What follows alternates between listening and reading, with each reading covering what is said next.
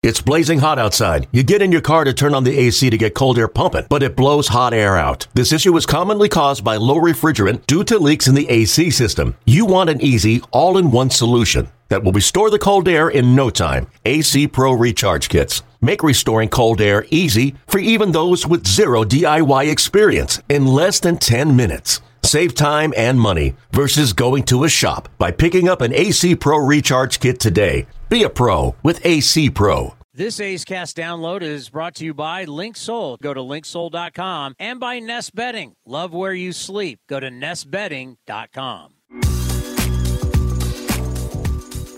This is A's Cast Live, your comprehensive look at the Oakland Athletics. And the pitch is swung on, hit the right field, hit deep. Whitefield going back at the track over his head and over the wall. Do you believe that? And 29 other MLB clubs. Ramirez with a drive to deep right, away back, gone. Go hey, gets a bomb out there by the rocks. And boy, oh boy, this third inning is now showtime. It is a Judgian blast. All rise. Here comes the judge. Join us as we take you inside the baseball universe from humidors to spin rates to game changing moments. We have you covered. Spend your afternoon with us next from the town, only on A's Cast Live. Here's Chris Townsend. Welcome to the Tuesday edition of A's Cast Live on the field before the Athletics as they are warming up all behind us. Take on the Seattle Mariners here on a Tuesday night. As boy, did the Mariners not only get a win yesterday, but they got a gift. They got Houston and Texas, both bullpens, to implode last night, and they gained some serious ground as we are running out of time the MLB season. We have so much going on today and so much to talk about. We've got three of the guys on the mound who are up for the NL Cy Young Award. That is going to be interesting. Shea Langeliers is going to be here, the catcher for your athletics, as we're going to play a little trivia with him. Name the other Oakland A's catchers to hit 20 homers in a season. I don't know if he's going to know the answers. We will find out. You said he's going to be here at 4. That's what I was told. They said like right after BP started. It's 402. Yeah, well, time is flexible. How are you, Commander? I'm good. I'm good. Uh, all right. How are uh, you? I mean, Nobody cares. Uh, earlier today, in the dugout, in the Mariners side, we got a chance to hook up with Stephen Vogt. Obviously, Stephen Vogt is a huge fan favorite of all green and gold fans and just a wonderful guy. And what's cool about this interview with Stephen Vogt is the last, cu- la- last couple of interviews that I did with him, there really was kind of that pressure of making sure that when I did the interview, it matched the magnitude of the moment. Does that make sense? Not not Reggie Jackson, the magnitude of me in the Yankees clubhouse in the 70s, but the magnitude of the moment of the career winding down, the emotion of the family, the friends, the the kids being able to experience it, the fans, and then of course his last game here was like a uh, it was like a Disney movie for God's sakes. This was nice to be able to sit down and just say, "Hey, how's everything going, Stephen Vogt?" It was Yeah. nice just to see Voter, and there weren't going to be because remember, man, he had tears last time he was right. Last time Stephen Vogt was sitting here, he he he cried. yeah, that was last yeah last game last year, and then now we bring we talked to him earlier this year, but we didn't get a chance to see him because it was a fluky rain delay, and then we did it from the press box, and then voter called in over the phone. Remember that's the first time Emo's ever been in the press box. it was a weird Yes. day. That is correct. And then Eno Sarris, our national baseball columnist, will join us coming up here at 5 o'clock.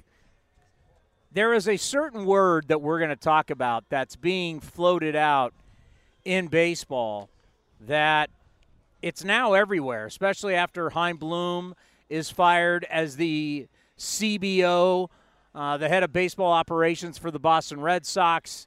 Another scathing article about A.J. Preller and the Padres. and we'll talk about feel. But more importantly, I'm not talking about these other teams. Shea Langeliers is with us. And uh, how are you? It's been a while. Yeah, uh, doing good. Doing good. Right now, things look like they're going real well for you. How are you feeling right now? Just not from the catching standpoint, but offensively, how you feel in the box? Yeah, um, you know, I've been feeling pretty good lately. Um, you know, just honestly, just trying to keep it simple, um, get good pitches to hit, put good swings on them, and uh, you know, just consistently be on time. Ever since ever since we met you, I know you're always team and talk about other people, but what did it mean to you? There's certain numbers that matter in our game. 20 home runs matters. What did that mean? Yeah, um, obviously it was pretty cool. Um, I, can't remember who I was talking to the other day, but they said the last catcher to hit 20 homers for the for the A's was Ramon Hernandez. So. Do you know the other two? Uh, I do not. I just know that uh, Ramon. They said Ramon was the last one to do it, and obviously I've been working with Ramon every day, so that's yeah. pretty cool. So Terry Steinbach did it back in the days when, Okay. when the A's were uh, won the World Series in 1989. He was an All Star, and then the great Gene Tenace, Okay. who won three World Series titles. We just put him into the uh, A's Hall of Fame. That's the group you're joining. so you got Tenace won three World Series. Steinbach was an All Star MVP, won a World Series, and of course Ramon with a great career. Yeah. That that that's pretty heady company you joined. Yeah, to, to be listed alongside those names is pretty cool. And we've talked a lot about how tough this season has been for you, kind of unfair. I mean, so many different pitchers because you need to know everything about these guys. You need to know what makes them comfortable. You need to know what makes them tick. You need to know what they're good at when the pressure's on, right? You need to, and that's a lot of it from starters to relievers. What what's this season been like? Because you also got to know the other team too. Yeah. A lot of studying. What's it been like? So many different pitchers. Yeah, um, obviously it's a lot. There's a lot of information in the game today, so um, you know, just trying to take all that in and you know, continually, continuously get better every day. And like you said, it's you know a lot of a lot of pitchers, a lot of new faces. Um, just getting to know those guys and you know just keep building. Um, baseball's a really tough game, but um, you know the more we work together, the better we're going to get. What do you think you have truly gotten better at from where you were last year, spring training, start of the season, to where you are now at the end of your first full season? I think um, obviously uh, offensively it's always going to fluctuate. There's going to be ups, there's going to be downs, but I think um, this year really you know kind of adjusted to the league as the league's adjusting to me and kind of starting to figure that out and be more consistent. Um, defensively, I think uh, the the biggest thing this year was you know game calling and managing a pitching staff and learning how to operate through that through you know like the the tense situations, the the high leverage situations, and and uh, towards the end of the game, and just kind of navigating that. Now, throwing guys out, you've been second to none in baseball. We knew going into the season, right? The new rules, we're going to challenge you, right? We're going to challenge all the catchers, pitchers, how fast they can get to home plate. You've thrown out a ton of guys. Have you loved bringing this part of the game back? Um, yeah, it's always it's kind of a mentality for me. Um, you know, almost like wanting guys to try and run, uh, just because I know if I if I do my job, put a good throw or make a good throw, we got a good chance to get an out. Um, and you know, that's saving saving bullets for the pitchers. It's um, getting us more outs and getting us closer to the end of the game. Let's talk about some guys that you catch. What's it like catching Mason Miller? Yeah, uh, obviously it's electric. Um, fastball's up to 103. Uh, he's, you know, his secondary stuff's getting better and better, and um, he's just he's one of the, he's got the mentality. He knows what he wants to do out there. He doesn't second guess anything, and he, he's out there to attack. So, what is it like? Because we know anything 90 plus gets on hitters pretty fast, right? But we're now talking 102, 103. So, for a hitter, I don't know how they time it. For a catcher, how fast does like 102 get on you?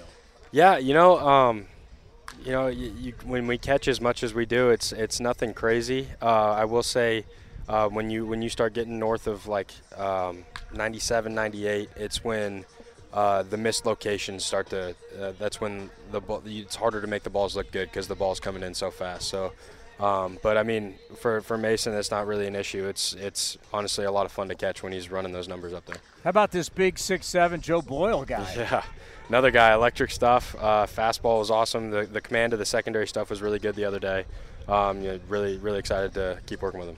You know, JP Sears, we've talked a lot with him ever since he's come over from the Yankees. We've always kind of liked his mentality. He's from the Citadel. He's kind of got that regimented military kind of background. Uh, I'm, I'm so happy for him to get 30 starts, to go through that entire season, to struggle really in August and come on strong here in September. I know it wasn't the outing you wanted yesterday, but just just how proud are you of him? I mean, we don't see a lot of guys get 30 starts in a season. Yeah, I mean uh, uh, that's amazing. He's, uh, you know, he's he's durable. He's going to go every five days. You hand him the ball, he's going to go out there. He's going to give you everything he's got. Um, you know, he, he's another guy. He's got the mentality. He's not scared. He's out there. He knows what he wants to do. He's attacking the strike zone, and, and he's giving you everything he's got every five days. And to watch Trevor May go through what he went through early, just talk about what, as a veteran and inspiration, what he's meant to you guys. Because the catchers, people need to know the catchers and the pitchers. You're you're, you're in your groups. Yeah. Um, you know, Trevor. Trevor was a huge part, and you know, my my learning curve as a catcher. Um, from the beginning of the season, he'd come up, he'd grab me, he'd talk to me about um, you know, scouting reports or you know when to when to make a mound visit, stuff like that, and just kind of being more attentive to that kind of stuff. And you know, now in games, it's kind of like I'm looking for the spot. Like when do I need to make a visit? When do I need to make a visit? When do I need to go out there? Um, when do I need to go talk to my guy? How do I talk to him? Stuff like that. And Trevor's played a huge part. All right, a little bit later here on the show, we talked to Stephen Vogt earlier today, and Voter talking about going from catching, and he, he was like kind of a coach last year, but now going full time. It's a really interesting conversation we have with him at 4:30. But when you think of Stephen Vogt, what did he do for you and your the early part now of your career? Uh, I mean, yeah, just getting a little, getting to know him when we were over in Atlanta together, and then coming over here and getting to play with him. Um, huge mentor for me. I mean, he's just obviously an amazing baseball player, even better person. Um, how he handles himself, uh, you know, day in day out. It's just like he's kind of the model of what you aspire to become. And um, you know, I've looked up to him ever since I met him, and, and whenever he talks, I'm I'm all ears. Yeah, I, I think about I was a pitcher, infielder, and I try and tell everybody there's one major difference about a catcher. You're the only position that everybody's looking at you yeah. and you're looking at everybody else. People don't really think about that. It's kind of like why we look at catchers as the quarterback of the team, the quarterback of the defense. You call the defenses, you call the pitches. Just talk about and just kind of give everybody an idea out there. What is that like when the game, everything's looking at you? Yeah, um, you know, it's the, the only position on the field other than the, other than the pitcher that's involved in every pitch. Um, uh, you know, you're just you're thinking through every outcome, um, what's what's going to happen, what could happen, all that all that types of stuff. Um, the way the defense is uh, playing against a certain hitter can, you know, change how you try to pitch the guy. Um, it's you know, there's like I said, there's a lot of information in this game. Um, it's kind of cycling that in and out. Uh, take what you need, and then kind of not disregard, but like kind of uh, look past what you don't need. And um, like I say, yeah, it's it's uh, it's kind of a, a, a, cool thought to have. I haven't I hadn't really thought about it like that. that. Everybody's looking at me and I'm looking at everybody else. But yeah, I'm the only position on the field that kind of sees what everything else is happening. Uh, tonight, I want you to think about it. Are you are, you starting tonight? Yeah. I want you to get out there and I want you to go. You know what? Early on A's Cast Live, I was asked, and I want you to look out and go. Everybody's looking at me. All the fans are looking at me. All the players are looking at me. It's the only position. Yeah. I want you to think about that tonight. all right. and then you know what? Point up to us and go. You know what? I didn't think. You know, it is. A, I used to talk to Ray Fosse about this all the time. Um, the offseason, I think what's so huge, and we'll end on this, is playing a full year. Now you're going to know what that's like. Mm. What do you think this off off season? Yeah, obviously you got to train your body and everything.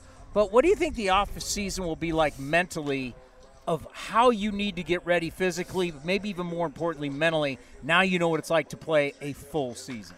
Yeah, I think going into this offseason is just more awareness, like what you're talking about. I just um, know what to expect coming in coming into the year, know know what to expect coming into spring training, um, know what it takes to handle a pitching staff, call games, um, and while doing that, also perform offensively. So um, kind of getting that full year experience, it's like it's just uh, a stepping stone to keep building on and build momentum into next year. Well, you do need you do need to disconnect. Get a nice. You got a trip planned? You got any? You got I, anything planned? I think yeah. I think me and my wife are going to go to Europe this off season. Uh, nice. for ten days or so and go see London, uh, Rome, Paris. So it should be fun. Enjoy because before you know it, bang, we're right back at it and it's spring training. Yeah. Well, it's been fun to watch you grow. I talk about it all the time on this show and the post game show with the callers that we're building pillars right now. You got to get the pillars before you build the house. You're definitely one of the pillars, and look forward to watching you grow and helping us get back to the postseason like where the Mariners are right now. Yep. Shea Langeliers are your Oakland Athletics right here on A's Cast Live. Another day is here, and you're ready for it. What to wear? Check. Breakfast, lunch, and dinner? Check. Planning for what's next and how to save for it? That's where Bank of America can help. For your financial to-dos, Bank of America has experts ready to help get you closer to your goals. Get started at one of our local financial centers or 24-7 in our mobile banking app. Find a location near you at bankofamerica.com slash talk to us. What would you like the power to do? Mobile banking requires downloading the app and is only available for select devices. Message and data rates may apply. Bank of America and a member FDIC. This is Chris Townsend and Commander Cody for Link Soul. You got to go to their website right now, linksoul.com. The new polos are unbelievable. New colors, lighter weight. We got our new summer shipment, Cody. I couldn't be happier. I look better, all thanks to Link Soul. So we're talking about new polos. You can check out their shorts, anything you need for summer. They have it right now. When you go to their website, they've got a smoking summer deal. Go to linksoul.com. That's linksoul.com. A's Cast Live continues from Rickey Henderson Field. Here's Chris Townsend. Well, the big news going on today in Major League Baseball. Well, there's a lot of news actually, but Shohei Ohtani did have surgery on his elbow, and it's a surgery. I'm not an orthopedic surgeon. Dr. ElAttrache did the procedure. He does everybody's procedure. It's not your standard Tommy John surgery. Not going to pitch next year. He's resting right now. The plan is for, for him to pitch in 2025. And the procedure that they did, kind of reading about it a little bit. I mean, I'm not going to get too much into it, but uh, they added some tissue to some areas, and that hopefully that will uh, alleviate some pain and strengthen whatever they need to strengthen. And this this new thing, like a bridge that they put in there. Uh, but he's going to be ready to go to hit. That's what they keep telling everybody. We're ready to hit. And of course, that's what they're going to say because they want the big contract. So that is pretty big news. Shohei Ohtani under the knife. And now it makes the whole departure from the Angels makes you understand, like, because just knowing Japanese players and how much respect they have for everybody, that I just couldn't buy you know, having covered Hideki Matsui, you know, having Fuji here, uh, Shintaro Fujinami, I couldn't buy that Ohtani just flipped the bird to the Angels, cleaned out his, his locker, and said, I'm out of here. I just couldn't buy that. That's not how the, that's not their culture. That's not how these guys act. So obviously he cleaned it out for a reason. He was going to get a procedure done right away. So we'll see how that is played. I, do we want to go with feel or the awards? Ooh. Because we have Stephen Vogt in eight minutes. Well, it's taped, so we can. Which one do you want to go? There's, the word feel is getting thrown around now in Major League Baseball like you wouldn't believe. Uh, but our buddy Jim Bowden put out the early The most awards, elusive man in, in media. and I have a question based off who he picks. Because to me, in life and in sports, there's things you don't like, but there's things you have to accept. I have something that I can't stand, but I can't change it. It's not changing, and I got to live with it in sports. And it pertains to the guy he has winning one of the MVPs. Oh, uh, do, do you want me to answer? Give you the things well, that you know me? Or? I'm going to. I'm. I, we'll go with this now because we'll we'll have Eno at five. We can get into it with Eno uh, about feel. Feel is being brought up with the whole thing about Boston, folks. We've talked about, and it's perfect timing because the Padres were just here. We got to talk to Melvin on and off the air. Kevin Acee of the San Diego Union Tribune, a scathing article about the Padres clubhouse. And then now today, it comes at uh, comes out multiple writers, including Ken Rosenthal, a huge, I mean, it's like a book article in the Athletic today about the Padres, and I can just tell you the title: "The Padres' Disastrous Season Reveals Shaky Foundation and institutional frame. Don't want to Failure. failure. I don't want to tell you. I called it down at the winter meetings in San Diego, but I did. I told you it's going to be a train wreck. It's going to be an absolute. And then Bob told us what he told us in spring train wreck. But we'll get to that. The word feel is getting thrown out in baseball a lot now. But Jim Bowden did his early awards, National League MVP. He had Ronald Acuna Jr. Uh, yeah. Can't I mean it's either gonna be him or Mookie. It's hard to believe that Matt Olson and Freddie Freeman can have the years they're having and they've got no shot. I, I put it on No here. shot. That Free, Freddie Freeman, first player in Major League Baseball history, 25 homers, 55 plus doubles, and 20 steals in the same season. He's looking to be the first player since 1936 to have 60 doubles in a season, and he can finish no higher than third in the MVP voting. On a first place team. He's on a first place team. And he's got these incredible numbers. He's got no shot. So in the American League Cy Young, uh, pretty much chalk. He's got Gerrit Cole. National League Cy Young, that's kind of my problem. But uh, he likes Blake Snell. They're all going tonight, except Justin Steele. Snell's going, Gallen's going, Spencer Strider's going, but he's going to go with uh, Blake Snell. So Snell and Ohtani are going to be what I'm going to get at. I just want to get to you what, what he thinks is going to happen. Gunnar Henderson with the Orioles will be Rookie of the Year in the American League. Corbin Carroll will be Rookie of the Year in the National League. I like those. Kodai Senga, I don't like the Japanese players who have been professionals for playing at a high level. Before, we we didn't think they were playing at there. Oh, it's like AAA baseball. No, it's not. And so the fact that Ichiro could come over and win MVP and Rookie of the Year was a joke. These guys shouldn't be looked at rookies. And you got Josh Hader for the Trevor Hoffman Award. That's the National League reliever of the year. Mariano Rivera goes to Felix Bautista of the Orioles. Who's currently hurt? He's got the UCL UCL issue, right? It's UCL. Yeah, yeah. And then comeback players of the year, I think he nails this. Cody Bellinger. Yeah. I mean, that's kind of a no-brainer. Tyler Glasnow. Speaking of can't give you innings and go deep in games and he's soft, but Tyler Glasnow. First time ever 17 starts and he's 30 years old. How many innings does he have? It's like 109 and two thirds. It's unbelievable.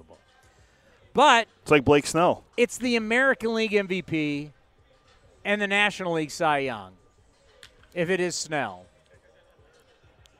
that leads me to the question. And if we took calls on this show, what is it in sports that you can't stand, you hate, but you have to accept? You have to accept. It's not going to change. You don't like it, but you have to accept it. And that is Shohei Ohtani winning the MVP for me. Because right now, we have been so bullied in our sport about numbers and data that the MVP is somebody, whether it's fair or not. By the way, life's not fair and awards are not fair. They were never meant to be fair. No one ever says when you vote for the MVP, make sure you're fair. I believe the MVP should go to somebody that's doing something in games that matter. Not not not the stat accumulator because the other sports don't do that.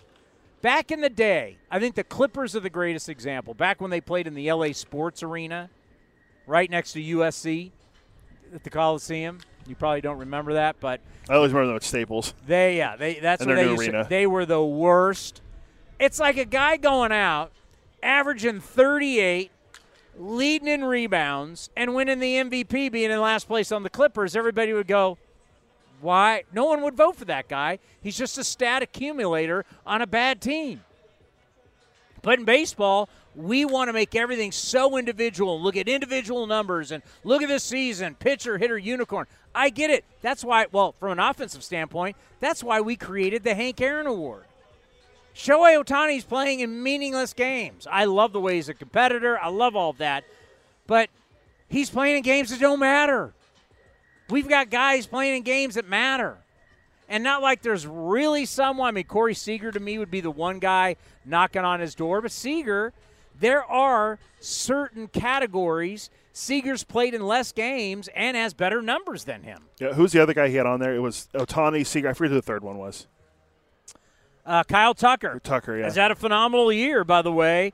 when you've had guys like Yordan Alvarez gone. He's been he's been hurt. Michael Brantley's been hurt all season long. Altuve's been hurt. Bregman wasn't good until recently, last he couple he months. ca- he helped carry the Astros. He's I mean, that be a- makes sense. He'll be a 30-30 guy too, I believe.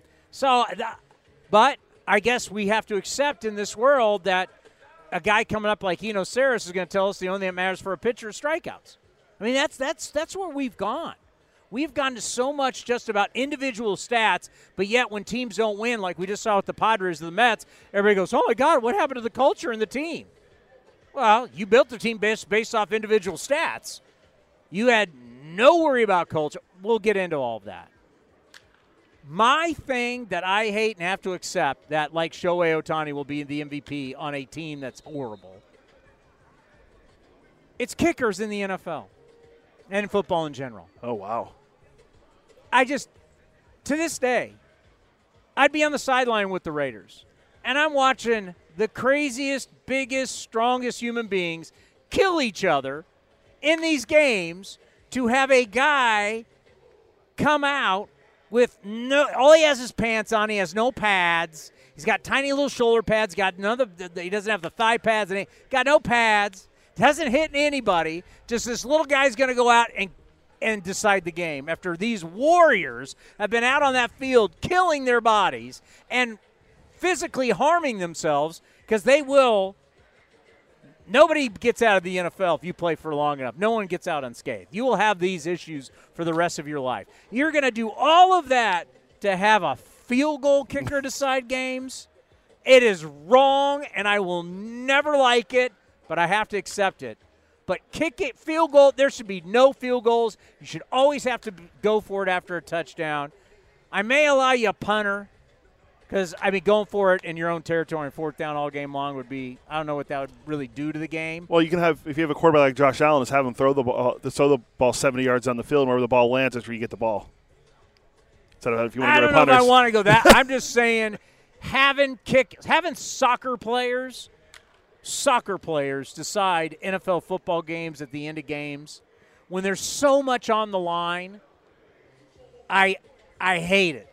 And kickers are like relief pitchers in baseball. I mean, we go through them so often. But relief pitchers are actual pitchers. yeah, yeah. But I'm saying like the, just the how many guys we cycle through with kickers. I feel like kickers aren't football players. Like the guys on the team don't even respect them.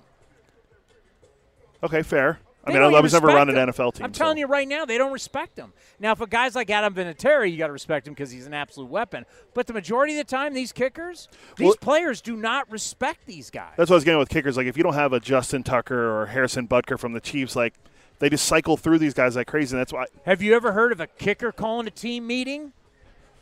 Yeah, I don't think Justin Tucker's doing that with the Ravens. He's really good, but I don't know. You could have how many kickers in a season? Technically, I mean, realistically, you can have a different kicker every week. So, what do you got? Um, mine ties into life and sports.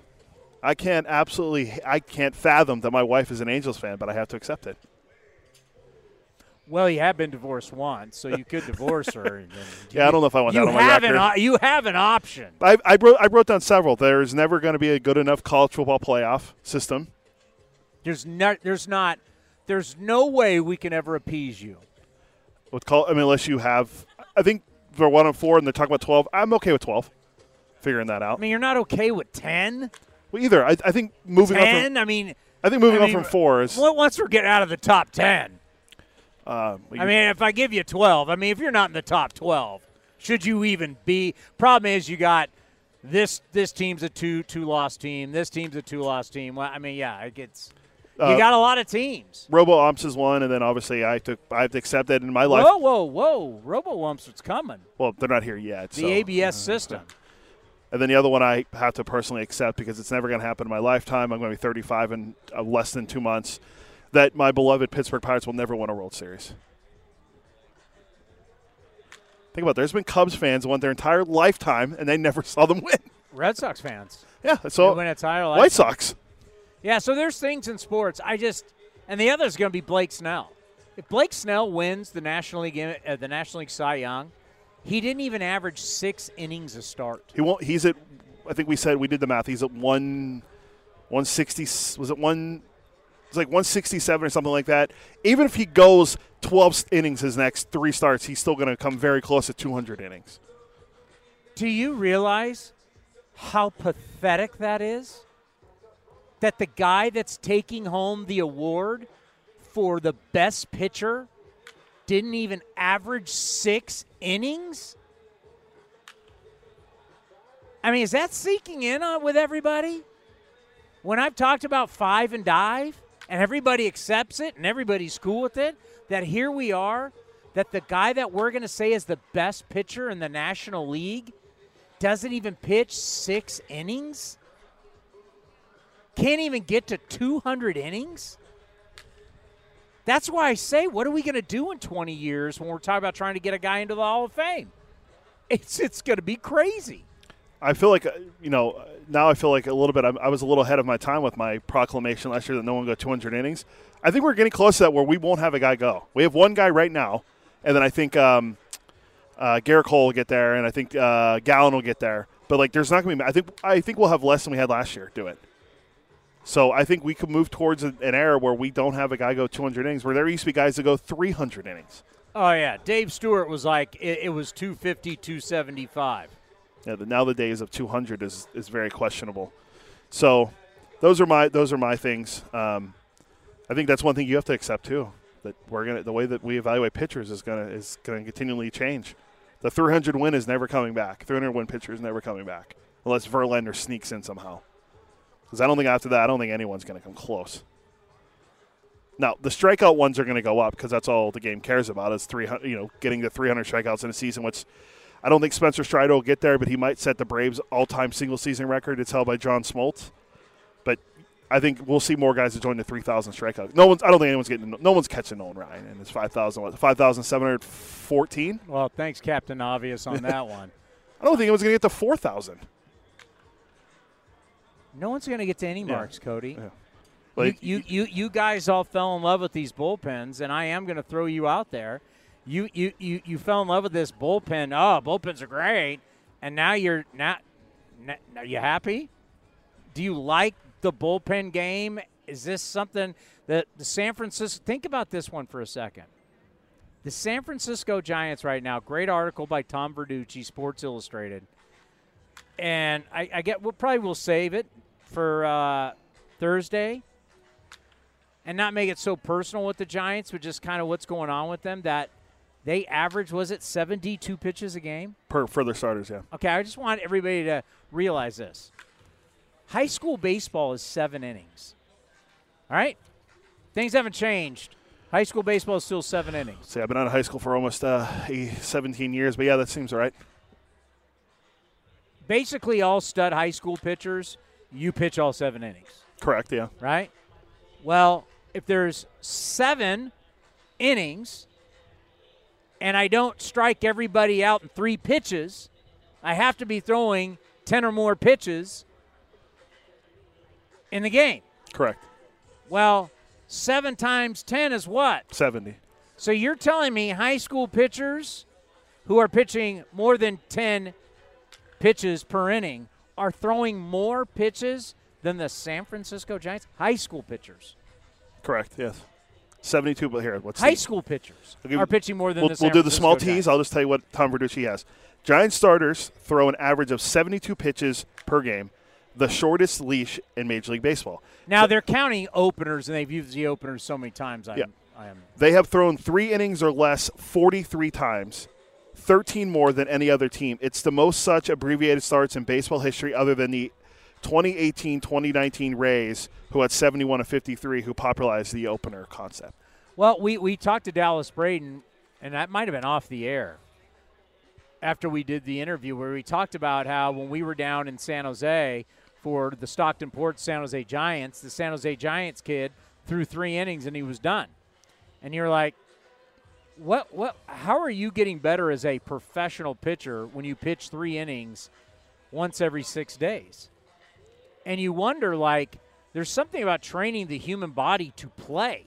You've got to play. A lot of people brought that up with Aaron Rodgers, and a lot of people bring that up with injuries early in the season, going, well, when you don't play preseason games and you don't see live bullets and you don't have game action, your body, you know, so constantly saving, saving, saving, saving, saving, and then saying, go get them.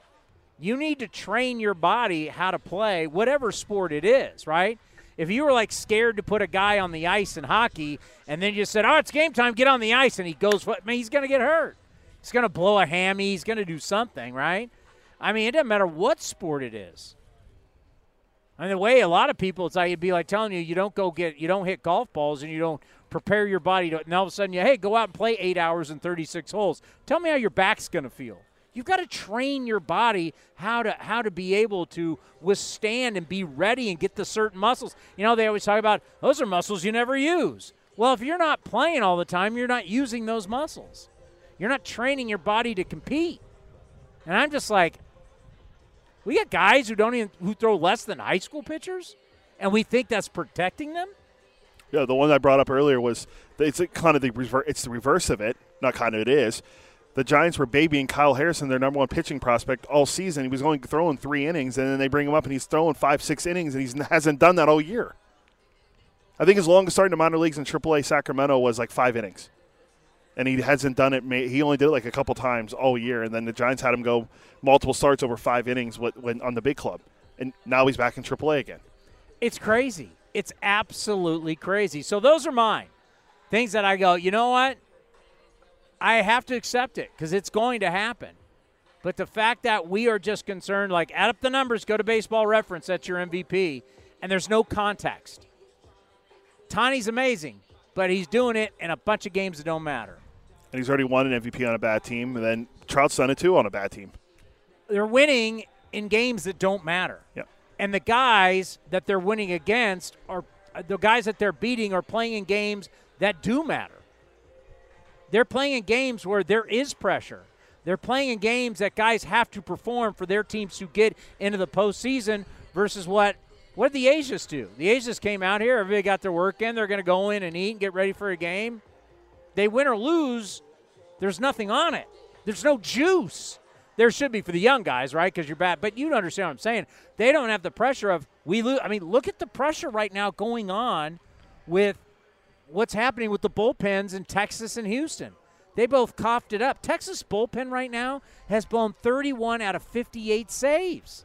They're, they're taking on water right now, Texas is, because of their, their bullpen has been miserable for now a certain amount of time. And I got these numbers. I'm not going to go to it because we got to get to Stephen Vogt. But Texas bullpen has been horrific. Yeah, we and what was the thing we, we heard more than anything is Boch knows how to manage a bullpen better than anyone, and his guys are getting oh, the job done. Wow, are, are, you you going after future Hall of Thank Famer you. Bruce Bochy? You got to qualify by saying he's a wow. future Hall of Famer. Wow. Do, do, do you really have the street cred to go after Boch? no, but I can't say that me. Uh, I can't say that you jinxed it by saying he was going to run away with AL minutes either because they were already falling apart before you said that. Wow! now it's my fault. I saw. Uh, I don't blame you completely. I mean, maybe Bruce Bochy doesn't look as great without Trevor Hoffman or Brian Wilson, Sergio Romo. Santiago Casilla. Yario Garcia, as I like to call him. Uh, well, no, remember the, the, the, Rangers bullpen started falling apart when um, what guy did they go out and acquire? I'm just you know correlation maybe. Remember when they got uh, Chapman? And they're like, oh look, they got another guy in their bullpen, and their bullpen has been um, terrible since he's been there. Probably you're getting Chapman in 2023. you're not getting. Chapman you're not getting Yankees Chapman or Cubs Chapman. Stratton came over with Montgomery. Yeah, and he's, he's by the way Montgomery Jordan Montgomery yesterday was brilliant for him. I think it was seven innings, one run.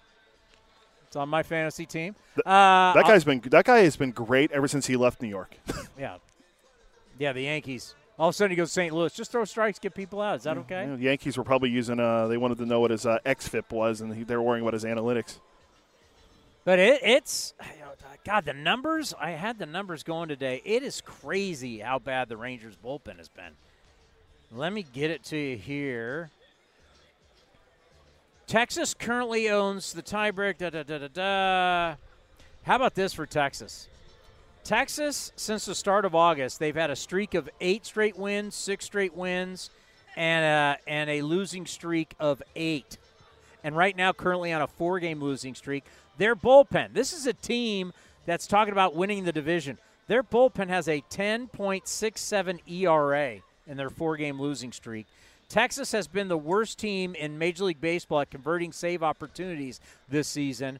27 of 58. That's a 4, 46.6%. You like to round up. We'll call it 47 uh, percent conversion rate.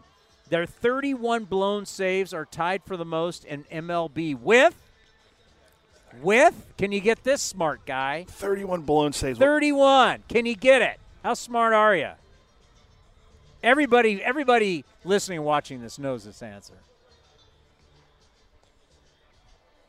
It's not us is it? No. Okay. Uh, we were it could have been. I, I, I was going to say, well, I'm looking at I know the worst bullpen in baseball is Colorado. Is, uh, it's the rockies. yeah, there you go.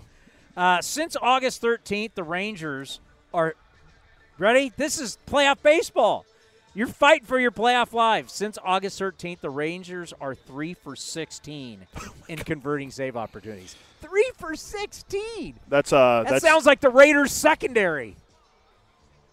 Oh, I just had some Raider fans look up. No, Nate, no offense, it's just a reality. Got to be a, it's a Russian cover league. You can't get to the quarterback.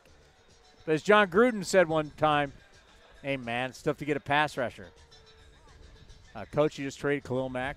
Um, three for sixteen in terms of converting. I'm assuming that's Will Smith, that's Chapman, whoever. I mean, whoever else they want to throw out there to close games for him. Unbelievable. I'll- you, you want to take one more shot with the shot? by the the, way, do you smell fire? I see some smoke? like yeah, I see something. Yeah, And it's hazy. yeah, something's gonna looks like look back there by the flags. Yeah, All right. All right, wait, let's get to Steve Vogt. yeah. All righty. Earlier today, we had a chance to sit down with one of our all time favorites, two time All Star. And what a great A. He's now a coach for the Seattle Mariners, Stephen Vogt.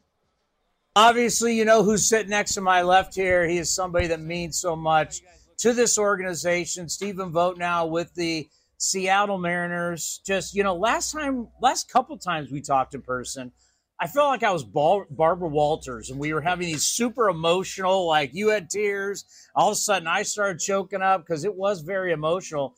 It's now nice just to have a regular conversation. How are you? I'm doing great. Obviously, it's uh, it's good to see you. Good to be back in Oakland. Uh, every time I come back here, it's just it's home. It feels like home. So I'm doing great. It's been a great season. Uh, great first year coaching. Um, really enjoying it. Really, uh, really learning a lot and, and having a blast doing it. So Well, you think about the transition in careers going from a player to a coach. And, and I think about your career as somebody who cared so much and you prepared not only for yourself, but you prepared for the pitching staff and you were you're very courteous and you cared a lot about your, your teammates. What's it like now as a coach? So you've got to care about everybody. yeah, it's it, it's honestly not all that different from the last couple years I was playing. You know, when you're a backup catcher, your job is yes to be ready to play when it's your your day to play, but it's also your your job is to make sure that all the pitchers are getting what they need, your teammates are getting what you need, the starting catcher is getting what he needs. Like you really are kind of a especially as an older backup catcher, a little bit of a player coach. And No doubt. so a lot of what the things I've been doing or what I'm doing now, it's just I don't have to hit anymore. Thank goodness. Uh, you know, so for me, it's um, it's been a very smooth transition, and Scott Servais and the rest of the staff has really done a great job of helping me uh, learn very quickly. What is the biggest difference going from playing to coaching? There's got to be something that's dramatically different. You have zero control over the outcome of the game as a coach. You can prepare, you can help them uh, have all the information they need, give them all the tools that you or resources you have to be able to enable them to go do the best of their ability that night. But at the end of the day, you can't do it. When you're a player, yeah, you can't always, you're not always the one hitting, but when it is your turn, it's within your control to go get the job done. And so as a coach, you literally have no control over the outcome of the game other than in equipping every player with all the information and, and advice that you can. And you're still living and dying with all these losses and wins and everything. Yeah, It's crazy. Yeah. you know when, when, when you look at going forward for you what have you learned where you go man i didn't realize the manager does this. Because you were so much involved and like you said it's almost like you were like a player manager at time. But what what have you learned from coaching looking at the manager? I don't know you're now the quality control Yeah. coach. Like what have you learned that you didn't know? The biggest thing that I is how many people are working behind the scenes to uh, give the 26 guys on the roster everything they need, right? Um, you always know that there's a lot of people that are working for you, but the amount of conversations, the amount of meetings, the amount of time that's put into each individual guy and the plan that the staff, the trainers, the strength coach, the the analytics team, how many people and how many hours of the day go into each individual to get them to be at their best. I had no clue how many people were Yeah. working for me to be at my best and how many I don't think all of us know. No. I don't think the media No. knows. I don't think the fans know. No, there it, it really is. There are so many people working behind the scenes to get the best for and out of every player, and that's something that I was punched in the face with at spring training with uh, all the meetings and how many people were in the room. It was uh, really cool to see how many people care about each individual guy. How much do you think about that last game? uh, I'd be lying if I said not multiple times a week. I mean, obviously coming back, I haven't taken Yeah. my eyes off the Budweiser terrace out there when Yeah. the ball hit. So um, I, it was such a magical day. Um, again, I you know I still keep in touch with a lot of people over on the Oakland side, and um, just how much the organization celebrated my family and me, and um, that last day will forever be something that I remember. You know, I remember when Kotz told me they were going to do it, and I said, "You guys don't have to do that. That's fine." And he goes, "No, we're going to." And um, something I would have never asked for, obviously, but um, just felt so honored to have my teammates and all my family and, and the organization do that. You literally couldn't write a better script. It was almost like a Disney movie to an end of somebody's career. And we actually talked about this yesterday with Dallas Braden right here on A's Cast Live about your very last day. You're still down there blocking balls. You're still doing that whole thing. You didn't have to do that. How much do you think that rubs off on showing the next generation that, you know what, to the very end, to the very last day, you give it everything you got? Yeah, I mean, I hope it rubs off a lot, right? Uh, that's the way I was raised through the game. Is every day you come out here, whether it's the last day of spring training, the last day of the season, the first day of the season, you never know which rep it's going to click. You never know which Yeah. swing it's going to click. You never know any of that. You have to put in your work every single day because that's part of your job. One, but two, it's just the right way to go about your business. This game's too hard, um, you know, and, and the skill goes away if you don't work on it. And that was one of the things that I really prided myself on was making sure I did my job every single day, no matter what it was. Well, it was so great just being a part of so much of your career.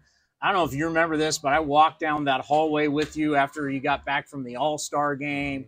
We did an interview after that. And then, of course, you left, you come back. And uh, those interviews that we did those final days and seeing your children and knowing that they'll remember this and you'll have it for the rest of your life. Just thank you for allowing us here all these years to be a part of your journey because I think no matter what, I know we got these Hall of Famers up here, but everybody's going to remember you as truly one of the great Oakland A's. Well, it really means a lot. And I know um, for me, it, it was never, never about accolades. It was never about things. It was competing every day and giving 100% of me to my teammates, to the organization, and to everybody. And my wife, Alyssa, and I, you know, we speak so fondly of Oakland. It will always be home. We'll always, part of us will always be in Oakland A no matter where I go to work. Um, and it's because of you guys telling the stories and, and getting those out. Um, I think just there's there's friends and there's people that will be a part of our life forever because of our time here in Oakland, and we, we're super thankful for it.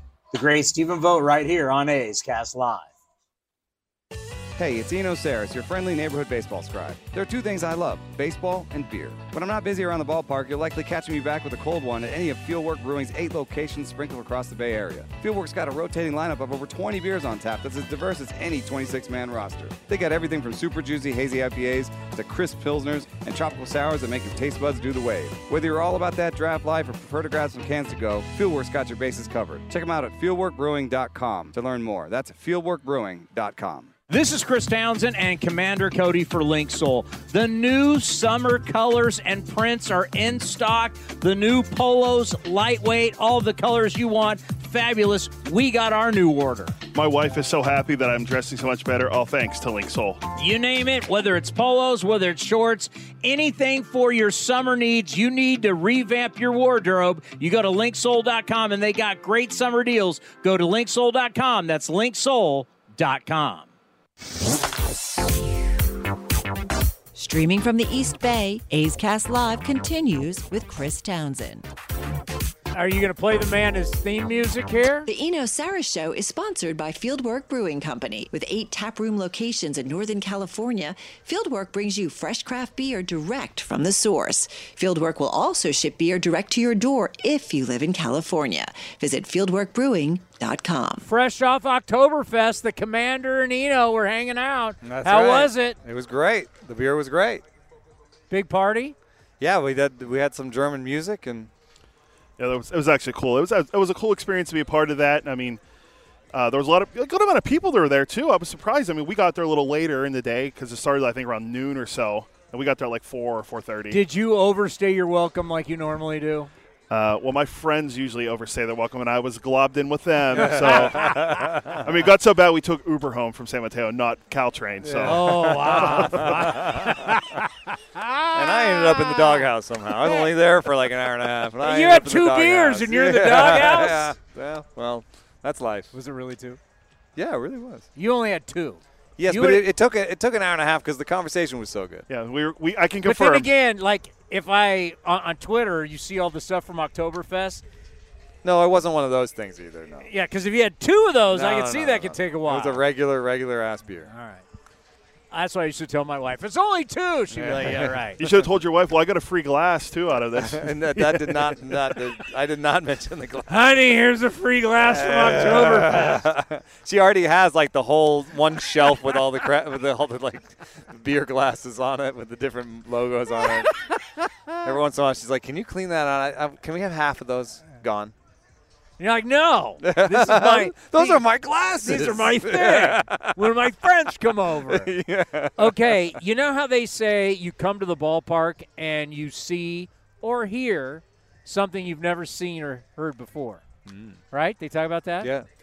I want everybody to look at Eno Sarris is now an underwear model.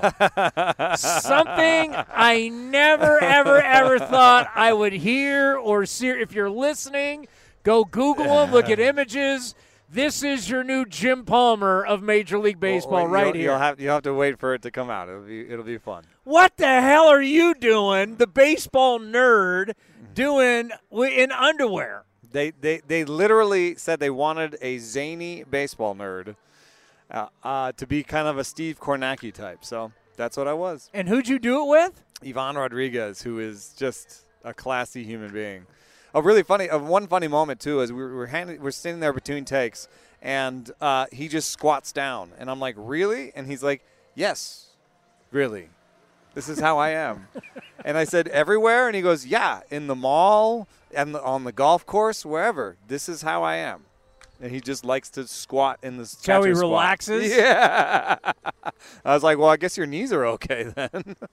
How many years did he play? yeah. 22 or something like that? Yeah, he's in good shape. He's in good shape. Hall of Famer. Yeah. So you and a Hall of Famer in your underwear together in Miami. And I and also between takes, I was like, I was like, okay, all right, who was the nastiest? Okay, Nolan. If you caught Verlander too, and you faced Smoltz, were they like Nolan? So I was like, I was asking him all the pitcher stuff. So for all of us, How hard was Nolan throwing at the end? it it it, it, for uh, because I remember as a real little kid. I guess uh, I, I would have been that. Like what were what were the early years? Look it up, Cody. When Nolan came from the Angels over to the Astros, because I remember old Jack Murphy Stadium. I know Ivan debuted in like 91, 92. Oh, no, no, this is '80s. This is Yeah. early '80s. His first year in Houston would have been the great year of 1980. Yeah, 19, so this is early 80s. I'm like 10, 9, 10 years old. And my dad would take us to see Nolan Ryan. Because Nolan Ryan, you're like, and so Nolan Ryan, and then when I was a high school pitcher, he and Tom House came out with that whole throwing program. I bought the VHS tape. You're damn right I did. it's Nolan Ryan. I had the whole, I had a uh, picture board, and Nolan Ryan had all of his different stuff for, for your rotator cuff. I had it all. Nice. And then I end up pitching. I got a pitching lesson from Tom House Wow. because you know he's a San Diego guy. Yeah, I was home from San Jose State. I got my, my my brother taught his kids golf, so I actually got a pitching les- le- lesson from the legend Tom House. So when anybody bags on Nolan Ryan, I kind of go, you know what? eh, I want to flip him the bird. There's no reason to. Well, because they'll be like, oh, look Well, how many losses he had. Most walks of all time. Yeah, go, go. Most no hitters, most Yeah. one hitters, two hitters.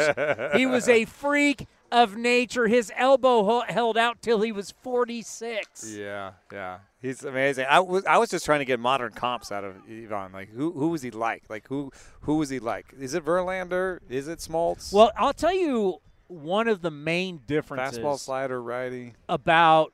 Well, Nolan had the big hook. Uh huh. Had the ch- he developed the change later on, but he was a short for a big man. He was a short armor, Hmm. kind of like a foot. That's why he and Tom House and him always talk about throwing the football. You throw the football, it's more of a short armor. You you don't throw a football like this. You throw a football like this. So so short arm path in the back too. yes, he was not. and- Nolan didn't take it all the way Uh. back. Nolan was a short. arm. So That's generally harder guarded as see. healthier. That's generally how yeah, guarded as healthier That's kind of because I was a quarterback. I kind of threw that way too. But six four drop and drive coming down the mount and a short armor, it would just be the ball be like boom and it'd be on you. yeah, yeah. Where do you hold Nolan Ryan all time Number one. over everybody? Yeah. Yeah. I mean, the other there's some other guys you could put at number one, but I I don't even have a concept of what they were like as pitchers. Like, I'm not going to say Cy Young or something. No. Like he had the most. Like, what did Cy Young have the most wins or something? He's got the greatest license plate. It's in the uh, Baseball Hall of Fame. It's C, it's CY, and then 511 in between it. Uh, Is that how many? T- how many? How many wins he had? Oh yeah, yeah. 511 went, but it was CY. So he's rolling. I, I don't know what kind of car he had back in those days, but he was Cy Young was rolling around in style. So you Yeah. got Nolan number one all time. I think so. Wow. Who else is up there? I think Maddux has got to be up there. I think Clemens has got to be up there. I wish Pedro had had like a longer ending. Pedro on talent deserves to be. Pedro on talent, no question Yeah. about it. I mean, lefties that didn't throw hard, but Warren Spahn was incredible. Sandy Mhm. Koufax. I, mean, tend to I tend to like. I tend to go closer to people I saw just because, you know, I have no concept of. Well, don't Sandy worry. Koufax. Blake Snell's not even going to average six innings this year, and he's going to win the Cy. That's that right. bothers me. All right with me. That bothers me. that bothers me. I did a whole thing on things that bother me that I can't control, like field goal kickers. I, I don't want my football game being decided by a soccer player. I don't want it, but I but I can't control that. That I mean that that's not something new either. That's awful. I also think it's awful that a guy on a crap team can win MVP. That bugs me. Bugs You me. are a troll. I am. you you can have the Hank Aaron award. Your stats they don't mean anything in bad. I want guys who play in some games that matter. All right, all right. Like that's why I think our National League race is. Can you imagine Freddie Freeman's having a historic year, and he at best, and Matt Olson's having a historic. Is it like year. one of the first 2020 seasons by a first baseman or something? Like He's he's got he's got to have sixty doubles. Guys haven't done that since the the 30s. And you know, when people talk about like, oh, you know, it's it's so great he hits like 330 and stuff. It's even better than you think because like league wide batting average is at, at the very bottom that it's almost ever been. you Yeah, know? it's telling you- So it's 330 over 240. it's as like Pedro's ERA in the in, steroid the, in era. 94 and Yeah. yeah, 97, yeah. Uh, so you got Matt Olson, who's hit the most home runs in a single season of Braves history. Yeah. Great defender. Freddie Freeman, great defender of it.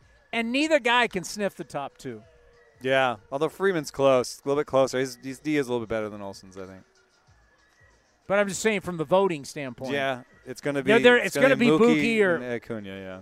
Have you? We're getting closer. Have you weighed weighed in? I haven't. I haven't looked at. I haven't looked again. I haven't looked again. What would you look at? What What are you going to say? Kind of like back in the day when you had uh, Cabrera wins a triple crown, but Trout obviously had better analytics. Like, how are you going to? Both these guys. What's different is both these guys do amazing things. Uh, Betts' the fact that he's come in and played infield. I mean, both, but both of them are doing amazing things on amazing teams. Well, you know, I, I really want to look at, uh, at at the whole package and defense and everything, but there, there is one thing: defensive numbers are not as good as offensive numbers. We don't; they're not as uh, precise. We don't know them as well. There's a little bit more guesswork in them. Okay, know? take the numbers out. Do you give Mookie credit just that he's coming in to fill a void? That's what MVPs do, right? Hmm. You're helping out. I mean, because I know Dave Roberts is not going to win probably the NL Manager of the Year, But But no you're, one. you're talking about like when he's playing short and second and stuff. Yeah, like he comes in, fills a void. You need to. And that's what winning games do on a daily basis. I mean, let's face it, the Dodgers have had more players and more days on the IL than any other team. You're filling the void. This may not be the best thing, but hey, I'm I'm I'm sacking up for the team. Yeah, so I mean, just to just to define my process, I, w- I would start. I, I don't have an MVP vote this year, so I can sort of let you in on the process. I would start with WAR, uh, just because I like that that puts in base running and defense and everything. But I don't treat it as precise. So there's nobody who's going to win it because they have 0.1 WAR more than the next guy.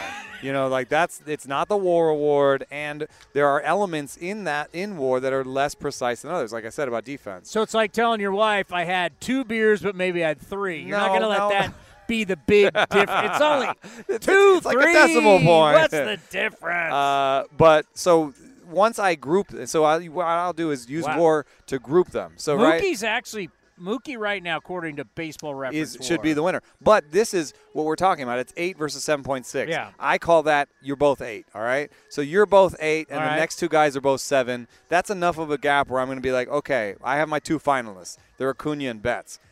Then I can throw WAR out. Okay. and then I just look at Acuna versus Betts. And I think you can you can look at some soft stuff. You can look at who's on a winning team at that point because you got the you got a tie. Yeah. That's how I would treat it. Is a tie, and then you can look at okay, well they're both on winning teams, so that's not the tiebreaker this time, right? Then I will look at offense over defense. I will because I think that the numbers that we have are better for offense. So if I'm looking at something like OPS and and one of them has a better OPS than the other, and they're both in decent similar parks, then I'm going to take the guy with the better OPS because I believe his offensive contribution is better. So there's there can be all sorts of different tiebreakers, but I would basically say you've got a tie at the top between Acuna and Betts, and you've got a tie for the next group between Olson and Freeman. Yeah, it's interesting because they're so close in so many different things. I mean, the stolen bases clearly are going to go to Acuna, but I mean, you're going to look at RBIs, you're going to look at doubles. But if you look at something like base running value, it's closer between Betts and Acuna because Betts takes the extra base. He doesn't steal as many in volume, but he doesn't get caught. And like, Yeah. you know, it's not like if you look at Betts and Acuna, you're not like, well, one's like a plotting DH type and one's a you know swifty center fielder. No, Yeah. Betts is you know Betts gives you value with his feet too. Now you can give feet overall to Acuna, but like. What about power? The power goes way in Betts' favor. I mean, we're talking about something like, well, aren't we talking about an eight homer difference or something? So, how do they break it up for you guys to vote? They don't really say anything. They just send you an email. You got. They don't even whatever. define like value or anything. It's just no, like no, you no. got the vote. What, what, what, Who- what who gets- category you have? Who, who, determines that? It's locally determined by the Baseball Writers Association chapter. So chapter why, why, why do, do you know what you have? Yeah, I have AL Cy Young. So why did you get that, and not get NL Cy Young? My question is like, how, how do they decide who gets what? I think they just try to rotate it around. Okay. I think there's I think there's some maybe some internal politics sometimes. You know, depends on who's the chapter head. You know, it's boring answer really. So does everybody in the Bay It'd Area who has a vote have did the? it by, by sort of like expertise. If I uh, if I always got a Cy Young vote, I do tend to sort of get Cy Young votes, so maybe that's the thinking. But. so does everybody in our region do an AL Cy Young? Uh, no, no. There's one person per chapter uh, per vote. Okay, so, so- I have the the Bay Area and AL Cy Young vote. Who's like who has MVPs? Uh, yeah, there's some seniority. Yeah. So Okay. the- like so, like I think probably like John Shea and, and Susan Slusser get the MVP votes. You know. You get Rookie of the Year. I, you know what? I had to do my time. You know what doing your time is? Rookie of the Year. No. Comeback Player of the Year. No. Manager, Manager of of the the Year. Because nobody knows how to vote on it. You know. You get the go- you get the Gold Glove in AAA. Yeah, I didn't even realize there is that. No, Tell there somebody is. we had or somebody was I was like, He yeah, won the Gold Glove he won the there? Gold Glove in AAA. I, somebody. Well, don't get me started that? on defensive statistics in, double, in AAA. I don't remember that, but I, since you mentioned manager of the year and we were kind of talking about it earlier. It was the kid who came up uh, for the Rangers. Their super prospect against. oh, us. um, Evan Carter. yeah, he got some type of AAA Gold Glove award. we were talking about this earlier. Um, how late in the season they determine manager of the year? Like, because like, uh, Jim has um, David Ross as manager in the Indiana. What if the Cubs Rossi. make the What if they don't make the playoffs? It's that's it's really important. It's the day uh, the season ends. Okay. You have to so vote now we on know. the day the season. That's ends. not why he's asking. No, no, no, no, no, no, no, no. I'm gonna no. tell you why also, he's asking. It's, it's also always... important because of what happens in the playoffs. People no, no. think they'll be like, "How did that guy win MVP? He just dis- disappeared in the playoffs," or like, "How did that manager win Manager of the Year? They lost in the first round." You have to vote before that. He's asking because he is a we we've he's now a Mariners homer, but he's always been a Kevin Cash hack, right? Like I had to interview Kevin Cash at the winter meetings because of him, so I got to bring on this Rays hack. He loves Kevin Cash, and I said Bochy's winning it. Stop with your Cash stuff. That may not be the case, but then Ooh, actually, it's gonna be close this year because Brandon Hyde. Hyde. Brandon Hyde from Santa Rosa, friend of the program, been on Oh, multiple times. Yeah, he's a Bay Area guy. Whenever he comes, he's got a bunch of people there. Brandon Hyde will be your winner now. Yeah, I think he might be. Yeah, yeah. They, they look like they're going to win the division. It's a young crew. I mean, I, I just don't know how I don't know how to approach it. Every year that I try, I tried to use some numbers, but they're using numbers for that award is awful. I think you might as well just be like a team that overachieved. Although they could have overachieved because they have a bunch of young rookies that are really good. Is that necessarily all Hyde?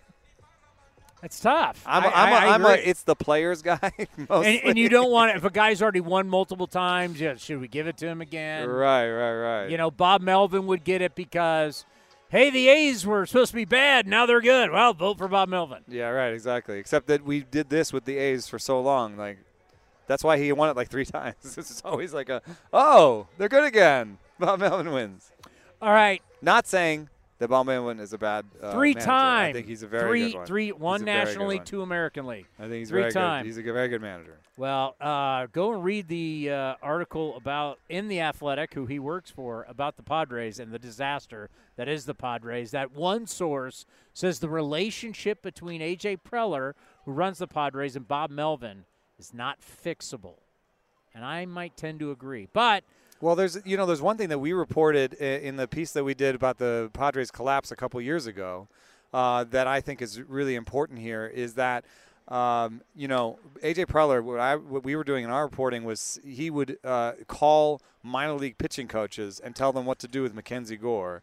And in spring training he would come out and say you know Manny Machado you should do this fielding drill which you can put the dots together about like how quickly as a field manager you would get annoyed with someone from the front office coming down and starting to take over your spring training or your pregame or whatever it is. And that's that's a lot of there's more reporting on that but that's that's where I see you know micromanaging can become a, a real flaw that that makes it tough for everybody to do their, their work. I think one thing for Bay Area people that I- I- I'll give you another scenario which will kind of help you understand a little bit more is that AJ Preller has a lot of Al Davis in him.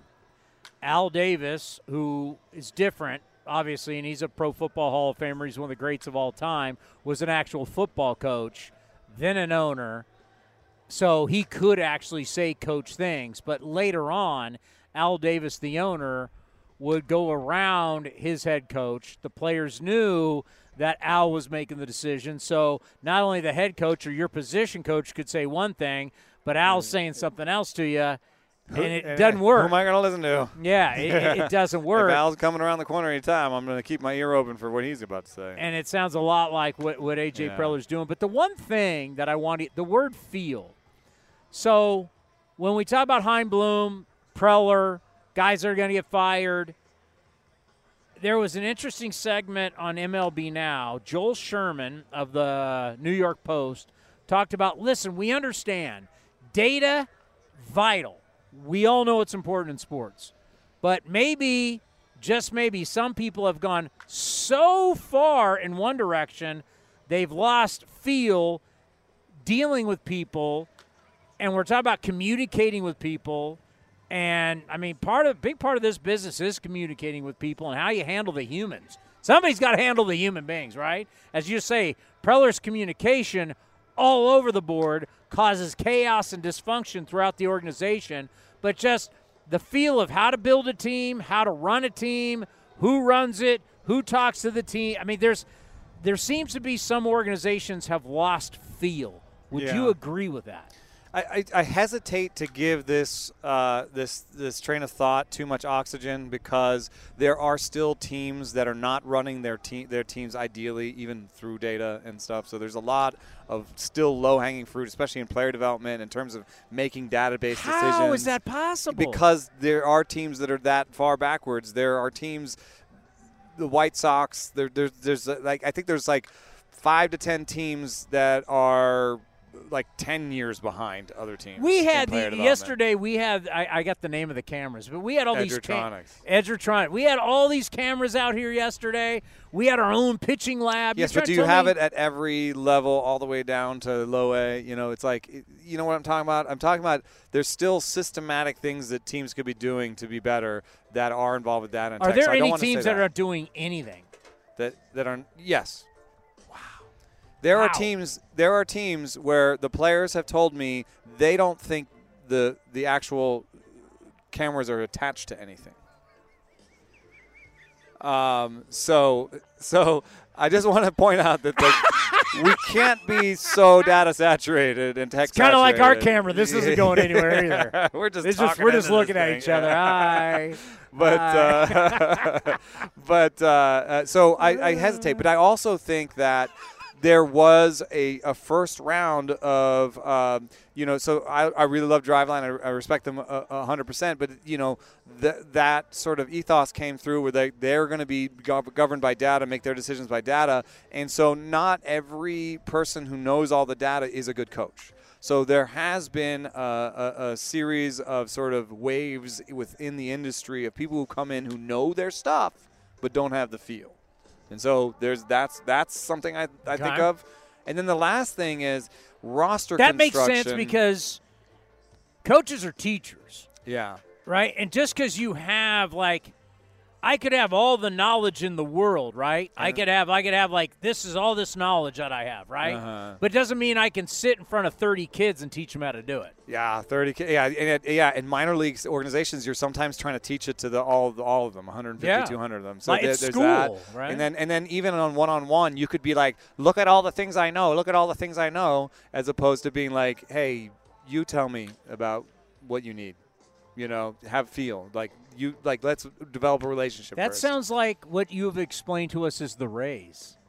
they they to to some extent uh, they are hands off in player development. They are not like trying to change everybody. They are letting people be. And if you actually look at a lot of the guys who come up, their their differences. One thing they do preach is hit the ball hard, and yeah, I can get with that.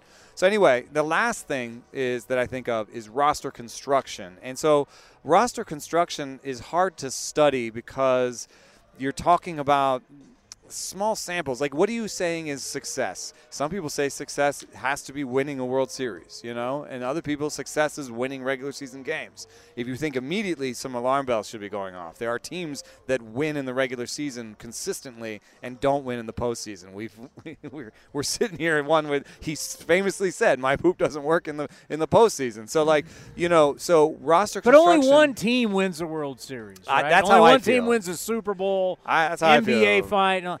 The Well, Dodgers are a, a mini dynasty right now. Well, this they is- have one. They only have one win, but they they have they have like the most wins in baseball over the last five ten years. I, this is a great example. These two articles, right? In this article about the Giants, they talk about how they're boring and how they use their entire roster and they're super boring. And then in this article, nope, this article about the Padres, they talk about in this article how they didn't use the entire roster and didn't build a roster. And it's not till lately Melvin has used the entire roster. So, Sports Illustrated, Giants are boring and they use their entire roster too much. Dude. And then you got this, they don't, Padres and the Athletic don't use it enough. If, if you could just smush those together, dude, they would have a, they would win the World Series. Oh, if I smushed Athletic and Sports Illustrated together, Ah. it'd be a two-hour read. I think you guys are paid by the no, word.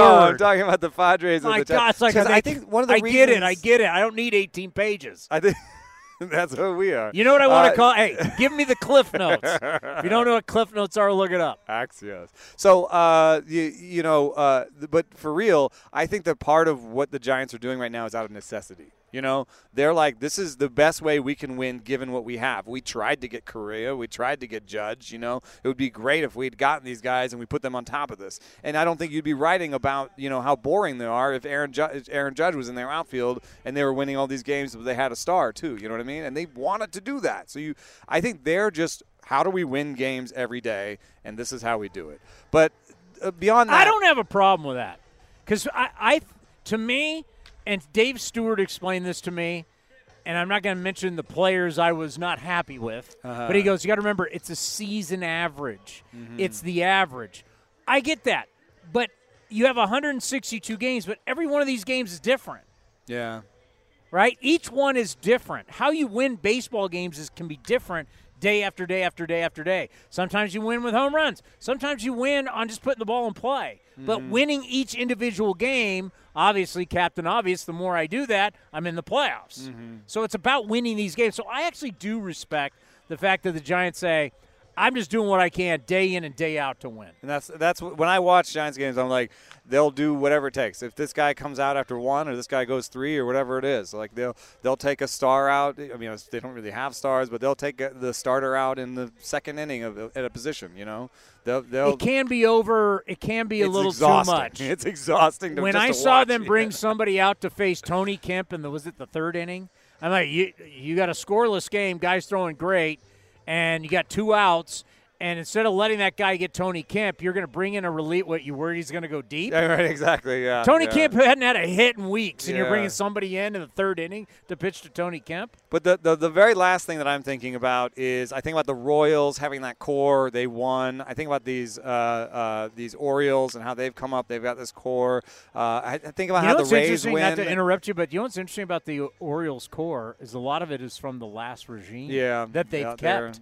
They've, they've Yeah. kept them though, and this is the thing that's missing in San Diego too. Is that like there's n- the only homegrown guys right now are Luis Campusano and I, I think a reliever. So there's not this like uh, I, I think there's this like oh we're all stars in here, so nobody knows who's the leader is. There's a there's a quote in there. It's like Yeah. it, there's four leaders, so nobody knows who the leader is. You know, and and, and so you've got this kind of you've got this mercenary group kind of that's put together, and it you ha- you you want your team to have an identity. That's why I've joked about you know the the, the t-shirts in spring training and all that stuff. It's like you know you, you're trying to create an identity for your team. The easiest way to do that is to have people come up. We're about to watch the Mariners team, and their entire pitching staff has come up through their organization. Julio Rodriguez came up through their organization. What is the other joke that people make about that about their team and their their their GM? Is that they always trade everybody, right? Trader Trader Dipoto, right? Yeah. Trader Jerry. So somehow Jerry Dipoto trades all the time and is a crazy trader, but he's created a thing where it's still a core of homegrown players. And that's what I'm talking about because I interviewed Corbin Carroll and he said, you know, he's a young guy, he's not very outspoken, but he's a leader on that Arizona Diamondbacks team because he says, I'm going to take the young guys out for dinner when we're on the road. I'm going to, you know, I, I have people staying at my house in spring training. I, you know, I care. I talk hitting with Kristian Robinson in, in, in the in the complex league. It's like a guy in, in high A, you know, like I will talk hitting with anybody. I will I will help you and support you. I care about you outside the field. We will go have dinner together, you know. And he says to me, he said camaraderie and all that stuff matters outside of what we do for a living on the field. And so you, it's a lot easier to have camaraderie when you don't all have $400 million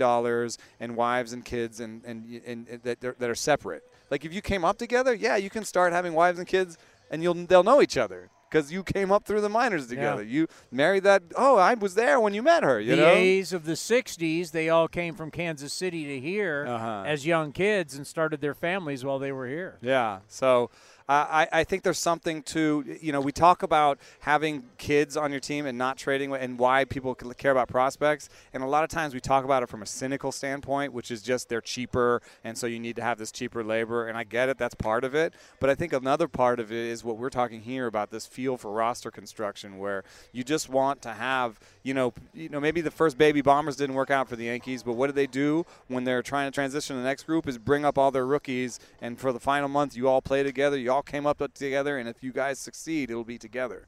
So there's something about like sort of creating a core and having this group that that has each other's back outside of the game has has been through a lot together. And let's face it, the Dodgers have been that way for a while because when you think about when like Cody Bellinger and Will Smith and all these guys, and even Justin Turner kind of resurrected his, his career career, with them, right? yeah. So there, and he was really the leader in that. So it's like, and now the Dodgers this year, they have had more guys on the IL than anybody, and they've had more days on the IL, and they just keep bringing guys up. Somebody said to me, and I wish I remember who said this, that it's important to promote guys from your own system. It says something to all the guys down below. hundred percent, hundred percent. And you have to do it in kind of order too. Sometimes you can't. If you're skipping somebody, you know, it, it has to be a real good reason. And so that's sometimes, you know, it's just an order. You're bringing guys up. You know, it's not always that the the best one comes up first. Sometimes it's like, well, this guy's done his dues and he's doing well down there, and it's his turn. You know, so there's So there's there some is something, by the way, to having feel. Yeah, yeah, yeah. Like, like, what if you you have some guy with equal numbers and one guy's like younger and maybe you gave him more of a signing bonus or whatever, or you just want to pull him up first? Then the other guy's like, well, you know, remember Francisco Lindor actually for a while was uh, kind of stagnating in AAA, and everyone's like, what's wrong with Francisco Lindor? Like, he's not that good. Like, it doesn't look like he's that good. Then he got to the big leagues and he just started. He went for it, and he people asked him. He said, I was bored.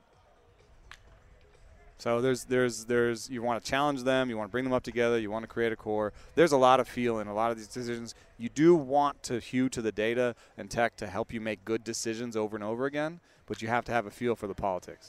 And you know who knows what's going to. I don't know what's going to happen with Preller. We know Boston's making the change. It's a big deal. Just talk about that when you change the CBO, the VP of this, or whatever the fancy title guy gets blown out.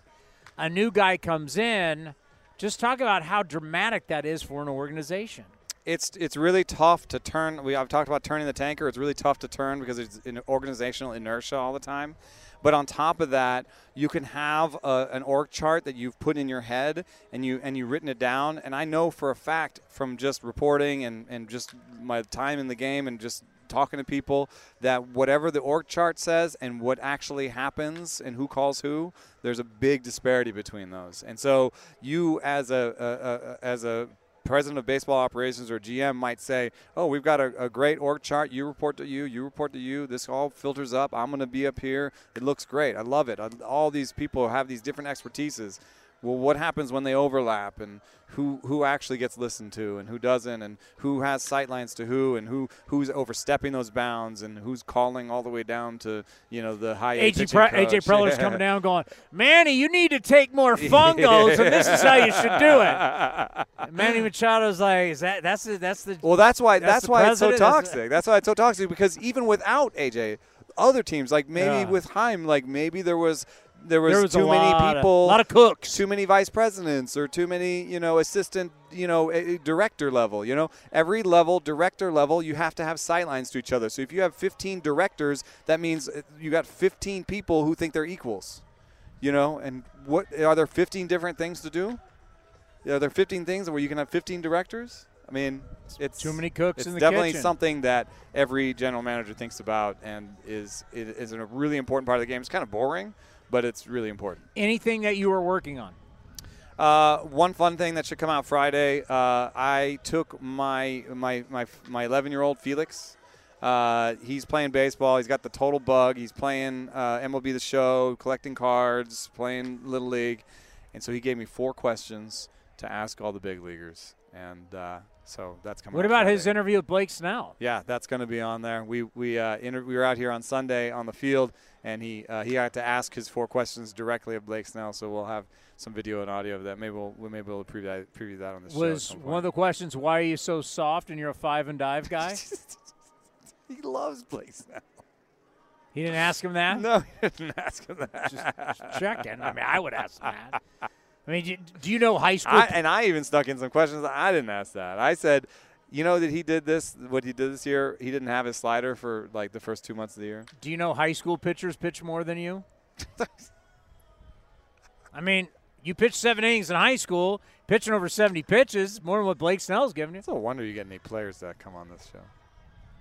Well, I'm ripping Snell. Our guys, our, our guys, it's the best. It's the best. We had Shea Langeliers here earlier today. That guy's on fire. He has like nine homers the last month. Uh, speaking of fire, there's a fire coming from Oregon. We're feeling it now. Yeah, let's get out of this Um, air. Bullpen's on fire right now.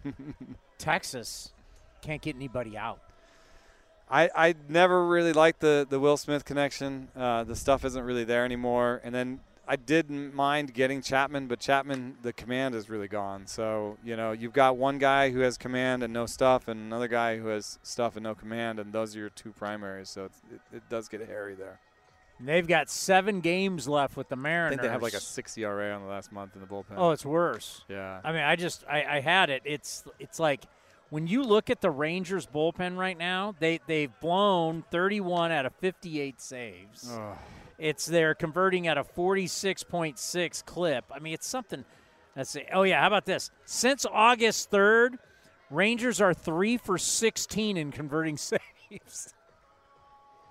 Worse than I thought. That's awful. Yeah, it's bad. All righty, great stuff. you want to play him as The Eno Sarris Show is sponsored by Fieldwork Brewing Company. With eight taproom locations in Northern California, Fieldwork brings you fresh craft beer direct from the source. Fieldwork will also ship beer direct to your door if you live in California. Visit fieldworkbrewing.com. He's the Jim Palmer of baseball, right here on A's Cast Live. This is Chris Townsend and Commander Cody for Linksoul. You need to redo your wardrobe, especially for summer. They got new colors, new styles. Summer is here. The polos, unbelievable. The shorts, you name it, we got our new order. My wife is the happiest one out of all of us because I look better, thanks to Linksoul. And they've got unbelievable deals right now for the summer. So what are you waiting for? Shirts, polos, shorts, you name it. You go to linksoul.com. That's linksoul.com. A's Cast Live continues from the town. Here's Chris Townsend. That was fun. Eno's fantastic. Our national baseball columnist from The Athletic. Yeah, how many underwear commercials have you done? I have to think about that. I was hoping he was going to say he did the dad bod, no shirt. No, he had a he had a shirt on. Baseball nerds are now doing underwear commercials with baseball Hall of Famers. Well, remember we've we've had You had can't make this stuff up. Jim Palmer's a friend of the program, so Yes, we now we've had the original underwear model. Now we have the most recent one. What don't we do on this program? I tell you what, when I had Jim Palmer on and we were talking about that, it was like when I when I when I was growing up, uh, every single time we went to the department store, jockey underwear, there were you there. Remember that conversation? It was like Jim, when I was a kid, you were everywhere. You went into the department store, you were on the underwear. Big deal. I mean, I, that's Ki- the king of tidy whities.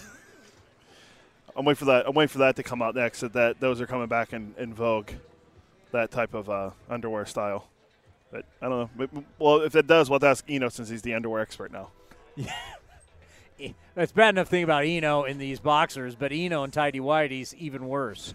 But it is a, I, I just lately I have thought and watched and and read and kind of you kind of sit back and just go because it's it's so different from our world. Our world is not about chaos. Yes, the, the, the wins, the losses on the field, but our organization and yes, I get the whole thing with Vegas, but from a baseball operations standpoint, from David Forst down, and still Billy Beane, uh, an employee that's kind of a uh, there for David to, and for John Fisher to talk to. Beane's got a great deal. I'm just here to help. Here to help the ball club. I'm just here to help. Here to you help guys need club. me? Pick up the phone. I'm here. I'm here. Um, but we have the same assistant GMs and all the way down. You know, the people in baseball ops. If she's listening, the great Pam Pitts. I mean, we've had people that have been here for their entire career. So we don't have that craziness of everybody's looking around, everybody's worried about their job. Is there too many cooks in the kitchen? No, you know, we have David Forst on. I asked David the question, he gives you the answer, and there is no, is he telling the truth? Is he really getting? You know exactly where David stands. I mean, it's something I truly appreciate, And, my job is that I can ask David, date you hear it, and you see it, whether you're listening or watching A's Cast live, and then we put it back on A's Cast. You are getting the truth. He's not BSing you. And as David said, I, I don't lie because I don't want to get caught in lies. But I just always tell you what's going on. And they have that kind of security, and they kind of and they have that kind of strength. And they're they're because a lot of these organizations, everybody's looking around. You think like there's Jason behind you with the knife ready to get you in the back. Friday the Thirteenth, Jason. Yeah. Halloween's coming. Um, I think, a- I think of Michael Myers. Speaking of David, there he is. I think of Michael Myers, but that's okay. Yeah, there, there, David Forst is right there, and a little wave. But that is that is that is the thing that we. So it's odd when you say there's too many cooks in the kitchen. We've got a cook, and we know who the cook is, and we're not. So it seems weird to me when you think, but I worked in the Raiders organization, so I've seen everything. but from a baseball standpoint, because I know I, I have connections into the Red Sox, and that's I told you Bloom wasn't going to make. Uh, he got a little. He got fired a little earlier than I thought, but I did predict it wasn't going to end well this year. Still think he. We talked this pre pre show. Still think he gets a job in baseball. I don't. He could be a hot dog vendor. He could be working behind the concession. He could be selling T-shirt. I think he has a job in baseball. I don't know if he's back next year, well, but he'll the, be back. well the baseball. old hot dog guy's out. There's an opening here. Yeah, yeah, that's true. But what I've been told about the Boston situation, which I don't know if I haven't read it, but just because of what I know, way too many cooks in the kitchen. They got so many guys at so many levels. It just it doesn't work. We don't have that here. We know if we want to get an answer, David Forst literally is eating ice cream right over there. I can walk over and ask David, and I'll get the answer. I don't got to go through eight levels of dudes to figure it out who's who's. I mean, can you imagine? If we want to have David Fein- uh, Feinstein on, we just call him. We want Billy Owens. I text. I mean, it's not it's not complicated. It's normal. I guess the best way to put it, what we have in Oakland from a baseball ops standpoint, is that we are normal. It's a good way to put it. Yeah, I mean, obviously with David, we just I just shoot him a text. Yeah. I mean, can you imagine if you're dealing with the CBO and the vice presidents, and then you have a general manager? So you've got you got a general manager, and then you got levels above the general manager. in that situation with the general manager, and I, don't, I mean this funny because of the Astros systematic way they did it, would, and you have a CBO, and is that the general manager considered a lower level employee? Ooh, Jeffrey Luhnow. Like what what what role do you play if you have a president of baseball operations and vice presidents and then a GM? Who's making the decisions? Fair. Who's running the show? When you say so and so's hurt, I got to bring this guy up from AAA. Who's signing off on it? How does that? And that's where people talk about we've got way too many front office people, and that's where baseball. And I know Eno didn't like this, but you know where we've talked about slimming down the analytics departments. Yeah, that was a couple. Yeah, about, like, trying to. Baseball has recognized there may be a little bit of a problem. We may have too many front office people, too big of front offices. Enough's enough. This may not be great for the game.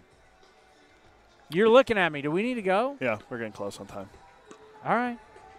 I thought it was a good show today. It was. It was a You good had Shea Langeliers, voter, and Eno, Stephen Vogt. an underwear model, Eno Sarris. the Jim Palmer of our time, Eno Sarris. Uh, Thursday we're back. We're gonna have. Uh, e- I talked to Scott Emerson. Emo's gonna be with us when the show starts. Like Ooh, normal. we're talking high tech cameras, Uh, biometrics. We're gonna have the guy that runs the Coliseum on the, keeps the Coliseum the way it looks. The great Clay Wood. Clay Wood, yeah. Does he miss the Raiders? Oh, ooh. big game this weekend. I think I know the answer to that one. Big game this weekend for your Raiders. He doesn't miss the Raiders. And then uh, we're hoping to get uh, Joey Estes or Joe Boyle and maybe a couple others. It's our- That's our last show on the field for Thursday. This season. I'm efforting. I've I, you know, I'm efforting. I have to. I had to effort a little bit. Kind of like you're the general manager. Whoa, you're the general manager. I'm kind of the CBO. I kind of had to go around you a little bit to make sure that Shea Langeliers showed up today, and I'm kind of doing the same thing about Joe Boyle. Well, hopefully you get Estes because he pitches tomorrow. The day after he pitches. Yeah. they'll find something meeting or. But I want Boyle before we get out of here. Oh, for sure. Well, we, we got to find out how to make you guys eye level. Yeah. How do I? How do we work? How do we work a guy? Because if you're if if he's six seven sitting down, he's going to be like. How about he sits and you stand?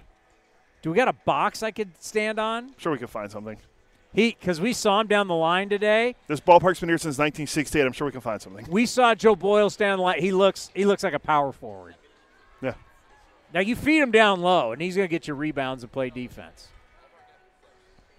Well, hopefully. I want Joe Boyle because I want to be able to establish a little something before we go into the offseason. Well, the way the trend's been going, I think we're going to find out that next year, the final homestand, we're going to get Shea Langeliers again. Because remember last year with Sean Murphy, we got him the last game of the season, and Stephen Vogt. This year it was Langeliers today, last homestand. So next year we can bank on Langeliers and Soderstrom at the end of the year next year. All righty, coming up next, A's Total Access brought to you by Chevron. But thank you to Shea Langeliers, thank you to the great Stephen Vogt. and thank you to Eno Sarris. We'll see everybody on Thursday. Correct, Thursday at 4 o'clock. Everybody on Thursday. Enjoy A's and Mariners next, right here on A's Cast. Hey, it's Eno Sarris, your friendly neighborhood baseball scribe. There are two things I love baseball and beer. When I'm not busy around the ballpark, you'll likely catch me back with a cold one at any of Fieldwork Brewing's eight locations sprinkled across the Bay Area. Fieldwork's got a rotating lineup of over 20 beers on tap that's as diverse as any 26 man roster. They got everything from super juicy hazy IPAs to crisp pilsners and tropical sours that make your taste buds do the wave. Whether you're all about that draft life or prefer to grab some cans to go, Fieldwork's got your bases covered. Check them out at fieldworkbrewing.com to learn more. That's fieldworkbrewing.com. This has been a presentation of the Oakland Athletics.